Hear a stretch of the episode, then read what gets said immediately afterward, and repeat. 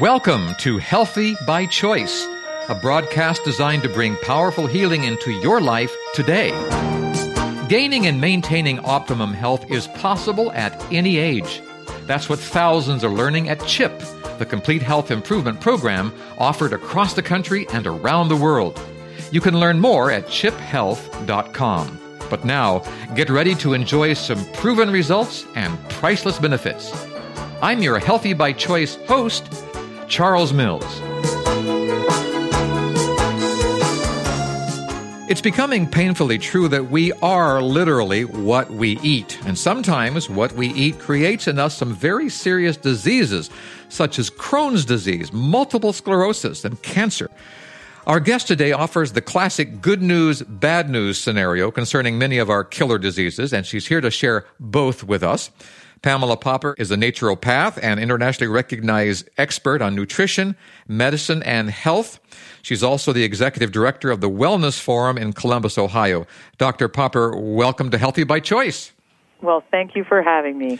Let's begin with the bad news. We're facing an epidemic many are calling food borne illnesses these days. And the good news is that food can also be our savior. Chapter three of your book, Food Over Medicine, highlights some of these diseases. Let's begin with heart disease, Dr. Popper, our number one killer. What foods got us here? What foods can save us? And how? Well, the foods that help people to develop heart disease are mainly animal protein and animal fat. Uh-huh. And I would sec- I would put in the second category to that fat of all types. Uh-huh. One of the myths out there is that you can eat a lot of fat if you just pick better fat, and uh-huh. that's not really true. So, what happens to people when they eat a high fat diet is the endothelial tissue that lines the blood vessels, which is normally sort of like Teflon, you know, the blood's flowing on through and nothing's sticking. Well, you start eating a bunch of fat and your blood gets sticky and starts sticking to the walls. The, the uh, walls of the blood vessels become a little bit like Velcro, mm. and that's how you begin developing plaques. I won't go into a lot of detail here, but that's the beginning of, of developing plaques. And by the time most people reach the age of 40 or 50, they literally have miles of arteries lined with these mostly unstable plaques mm-hmm. that are filled with not only saturated fat from the animal food, but mono and polyunsaturated fat. And boy, if one of those ruptures, you end up with uh, a heart attack. And for some people, that's the first sign that they have heart disease or coronary artery disease is they have the heart attack and that's how they find out. So that's the bad news. Now the good news is you take that stuff out of the diet and the body has an amazing ability to heal itself, and that endothelial tissue starts bouncing back, and and uh, those plaques stabilize. And so, uh, I know we're all familiar with Dr. Esselstyn and his work. Yes. He says basically in a few weeks, a person can literally make themselves heart attack proof mm. in most instances by adopting a low fat plant based diet what will happen is the very unstable fibrous cap of that plaque that is subject to rupture will stabilize. And that's where your risk reduction really is. Plus, you don't deposit any more plaque. Okay. The endothelial cells that are not lined with plaque will kind of bounce back to life and they start pumping out nitric oxide. That opens up the vessels a lot more. Nitric oxide is a vasodilator. And so that'll relieve blood pressure some because you have you have so many problems as a result of this diet. You've got the inside of the blood vessel becoming narrower because of the plaque. Mm-hmm. Then you've got these poor little endothelial cells that are under attack all the time. they can't pump out nitric oxide, so the vessels narrow even more, mm-hmm. and then the flow of blood becomes constricted. That's part of what contributes to hypertension. So you get rid of a lot of those problems when you adopt this diet. Therefore, you can turn around what at some point in time will be a death sentence for 40% of Americans mm. and live your full lifespan. Now there comes a point when the uh, the doctor will say, "I'm sorry, you are you are 50%, you are 60%, you are 80% occluded, you are you are blocked 90%." Is this the time to go get that bypass or is this the time to start eating broccoli? Well, I think it's the time to start eating broccoli. Of course, I would always tell someone that they should be in touch with a medical doctor about such issues. But generally speaking, you can generalize the necessity for bypass surgery or angioplasty, for that matter, um, into two camps. And, and about 3% of the time, these types of procedures are useful. And this is, for example, when you end up at the hospital in the middle of your myocardial infarction. Mm. Uh, there's no question that these types of procedures will save lives. But if you are able to schedule the surgery for next Thursday uh-huh. and drive yourself to the hospital and check yourself in at a time of your choosing, that those are the ones that you generally uh, find unnecessary. And if you remember back when Dr. Esselstyn started his original group in 1985, five of those patients were so ill yes. they'd already had all those procedures, and they were told that they wouldn't live till the end of the year. And so you certainly can't promise everybody that if you do this, uh, you'll Uh, everything will be fine and you're always going to recover. I mean, I try to stay away from the always and never sure, in this business. Sure. I think it's a bad idea to use those terms, but a person has a really good likelihood of improving their health with diet. And um, and the other thing I would add is even if you end up having one of these procedures, you still should start eating broccoli because part of the problem is I don't know if you know the data, but 50% of the arteries are clogged up again mm. once people go home because they go home to the same diet. Yes, so yes.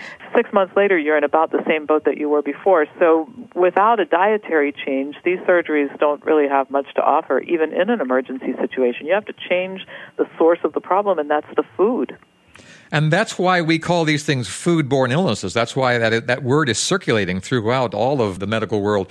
We're beginning to realize the connection between food and, uh, and, and heart attacks and, and strokes. Now let's talk strokes a little bit. What does food have to do with stroke? That's a little bit different from a heart attack, right? Well, it is. It's the same phenomenon. It's just that you're talking about cutting off blood supply to the brain, mm. and um, often the damage is is more life altering. I mean, you you probably know somebody or know of somebody who's had yes. a stroke and lost uh, significant motor control, may not even be able to speak again. And while there are some things that you can do, for example, in in some countries they do acupuncture in the emergency room when you arrive with a stroke, and there's some evidence that that helps. Mm-hmm but the operant term is helps. It doesn't put you back together again the way that you were before this happened. And so you want to avoid that too because uh, it really is life altering for the person who has the stroke in most cases and their family members too. I guess the message I hear you saying here is that when that stroke victim or when that heart attack victim walks out or is wheeled out of the hospital to go home and there's a new stent in place or the bypass is in place or they've somehow unclogged the brain and they've got physical therapy happening that person is not fixed of the problem. That person is given a second chance. Can we say that truthfully? Well, yes, and I think that's the problem is we're just treating people at the symptom level. Mm. I always use this analogy in my lectures. You know, if I if I leave the office to go home tonight and the oil light comes on in my car, one of the things that I can do is pull over to the side of the road, pop the hood, and disconnect the fuse that lights up the oil lamp and keep driving. So I've gotten rid of the symptom. I'm not being nagged by that flashing light saying, you have a problem. Well, we all know the inevitable end of the story. My engine's going to blow up. And so that's what so many people are doing with their health is they're, they're simply suppressing symptoms instead of using those symptoms as a sign that I better do something different before something really bad happens. Mm, okay. All right. Very good. The next thing you mentioned in your book, chapter three, the book is called Food Over Medicine, Dr. Popper, is cancer. Now, make the connection here for us. What is what we put into our mouth have to do with growing out of control in our bodies? Well, first of all, cancer represents a systemic and profound failure of the immune system. Mm. And again, it's I, I find biochemistry and biology and all this stuff fascinating, but it's it's hard to in a, just a couple of minutes explain all this stuff. But basically, to make a real long story short, the way your immune system functions is a function of how you feed yourself. And so, um, the first thing we have is is people with with very depressed immune function and people whose normal mechanisms for controlling controlling abnormal cells have completely been overwhelmed. Mm-hmm. And what I mean by that is that all day long, uh, the body is reproducing cells. And you can imagine with all these trillions of divisions going on, you're going to have some mistakes. And so the body is well equipped when it's in a healthy state to address those mistakes. One thing, for example, is cell apoptosis. The cell simply kills itself because it knows it's defective. That's the wonder of nature. And the body has other mechanisms to snip out faulty DNA before a daughter cell is formed and all that sort of thing. Well, first of all, first thing you have going on is that that mechanism is complete all those mechanisms are completely overwhelmed mm-hmm. by the poor state of health of the individual. The second thing is that one thing that we know, particularly from Dr. Campbell's research, although he isn't the only researcher who's shown this, is that animal protein is a real powerful cancer promoter, and the number one type of animal protein for cancer promotion is dairy, and boy, do we eat a lot of that oh in this my, country. Yes. And so, to the extent that we're all going to have some abnormal cells, and the body has the the ability to to address those abnormal cells before they turn into something, some of them will still survive even the body's attempt to rid itself of them. The next issue is if you don't fertilize them, they don't turn into anything. Mm-hmm. And so you take a look at a person who's eating the standard American diet with a lot of animal protein and dairy protein, and literally they're fertilizing those abnormal cells and helping them to grow into tumors. One last thing I'll mention and it's particularly important in our country right now where two thirds of all the people in this country are overweight or obese is that uh, for some types of cancer, just carrying extra weight becomes a risk factor for some forms of cancer because uh, we now know that these fat cells pump out all kinds of things like inflammatory cytokines and and uh, sex hormones that increase the risk of uh, conditions like breast cancer and prostate cancer. So, and of course, how do we get overweight? How does that happen? Well, back to eating that standard American diet again. So you can see how this stuff is all interconnected. Mm. So the interesting thing to me, and it's part of what makes our job easy here at the Wellness Forum, is we don't need like 92 different diets. The same diet that helps somebody reduce the risk of their next heart attack or lower their cholesterol before they have a heart attack, it's the same diet you put somebody on if they don't want to get cancer, mm. or even if they have cancer, you put them on a low-fat plant-based diet. And so we don't have to have a whole bunch of different programs to put people through. We can put people through the same program because whatever ails them when they come in, the food prescription is quite similar. The food prescription. I like the sound of that. Here is uh, a naturopath, Dr. Pam Popper, who prescribes, well, among other things, broccoli, we were talking about earlier. yeah, and it's inexpensive and you can buy it everywhere. that is wonderful good news. And you don't need permission.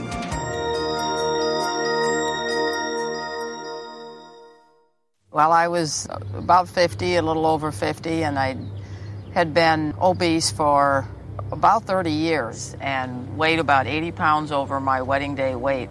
I just, you know, felt tired all the time, didn't have a lot of motivation for doing much of anything. I knew I needed to lose the weight, and I needed a program that I could do easily and for the rest of my life. When I found out about CHIP, I began to apply the principles that that uh, were taught. I began to lose weight. The weight just melted off, and within a short time, I was feeling a whole lot better. I was able to fit back into my wedding dress uh, 30, for my 35th wedding anniversary, something I had always dreamed of and didn't think I'd ever be able to do again.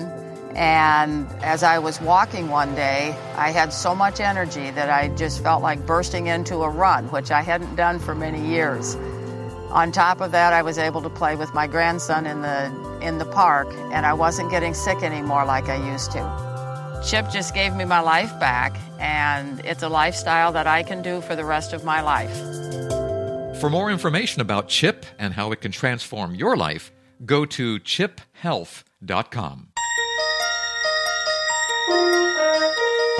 Welcome back to the program. I'm your host, Charles Mills. We're here with Dr. Pam Popper. She is a naturopath and internationally recognized expert on nutrition, medicine, and health.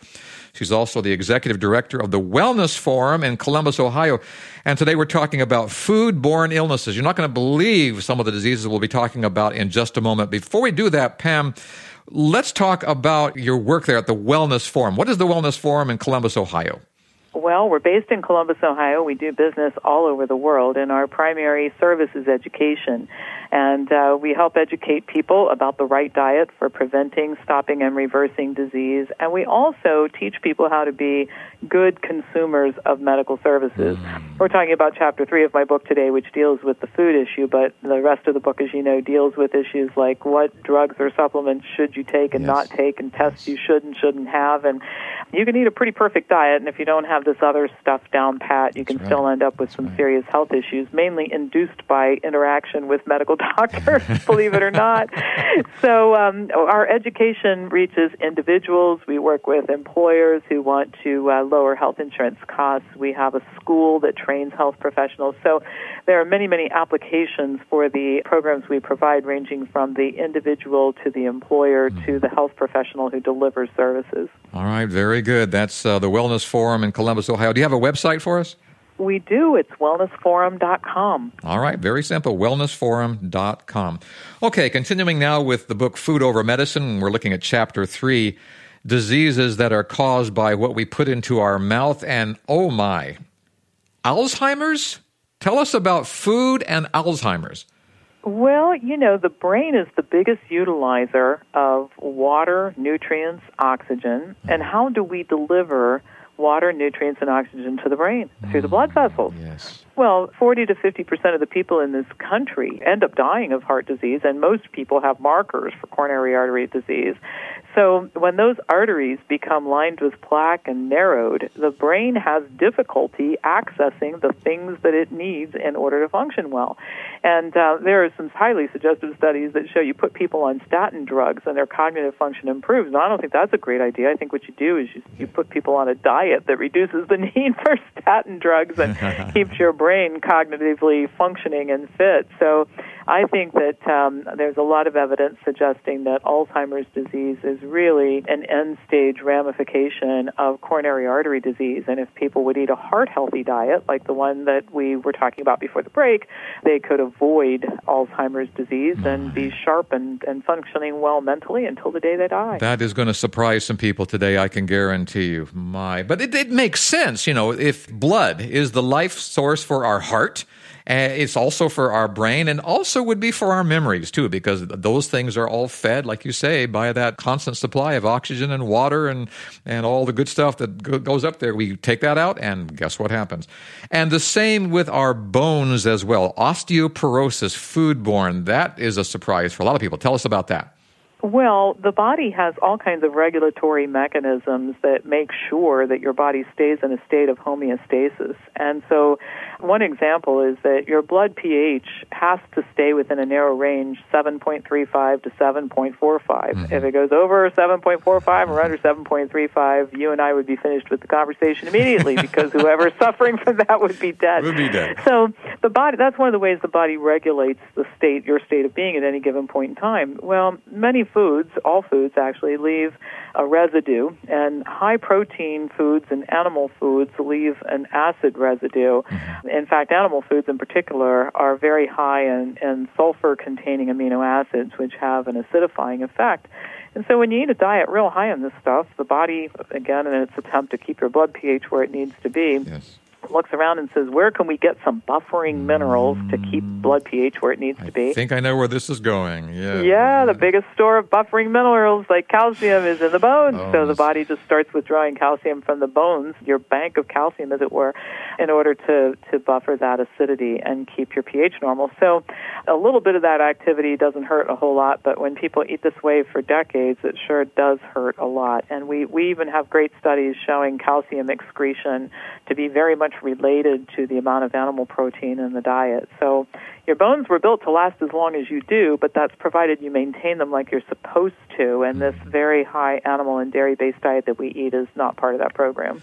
All right. We're talking with Dr. Pam Popper. She is the author of Food Over Medicine. She's the executive director of the Wellness Forum in Columbus, Ohio.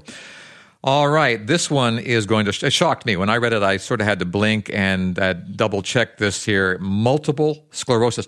I got calls on this. We talked about this once before on another program, Dr. Popper, and I got calls on people said, "What? Where's that program? Let me let me hear that program again." Multiple sclerosis and food. Make that connection for us.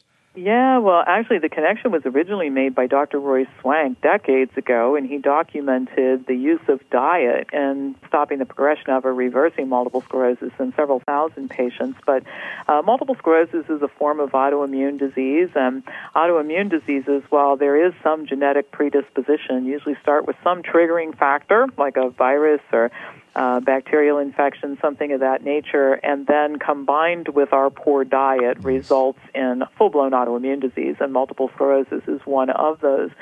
Dairy foods are particularly correlated with um, with multiple sclerosis. In fact, if you look at maps of the world, one of the things that you find really interesting is that if you look at where diseases are concentrated, you see a lot of multiple sclerosis in Europe and the United States. You don't see much in northern Africa at all. Very little in Asia, except for the the bigger cities where they eat like we do. Yes. So uh, dairy has a lot of, a lot to do with it. Animal food, fat has a lot to do with it. A low fat diet is very prescriptive. And so, Dr. McDougall uh, has been treating patients with diet for years with multiple sclerosis, and in many cases, these patients, particularly if you get them early stage, become asymptomatic mm. and don't require drugs for the remainder of their life. They die of something else. For those who've progressed a little bit more, you can stop the progression of the disease, and that becomes important because if you know anybody who's uh, who has this disease, they start with needing assistance to walk, and then there's the wheelchair, and then the bed, and then there's death. So, at any stage of the game, you can stop the progression. It's a good idea, and diet will do that. Is this also true in osteoporosis and in Alzheimer's? Can we reverse some of these things? You can reverse a lot of things. I, I don't really know that you can reverse uh, full blown Alzheimer's, but we have had some experience here with people who had coronary artery disease and mm-hmm. were suffering from losing cognitive function who cleaned up their act and decided to drink water, eat well, and I always prescribe use your brain. That's another thing. You've heard use it or lose it. Well, it's certainly true with the brain. So, um, and one thing, by the way, that's been clinically proven to work is that Lumosity program that you can do online for like $5 a month. So uh, I recommend that too.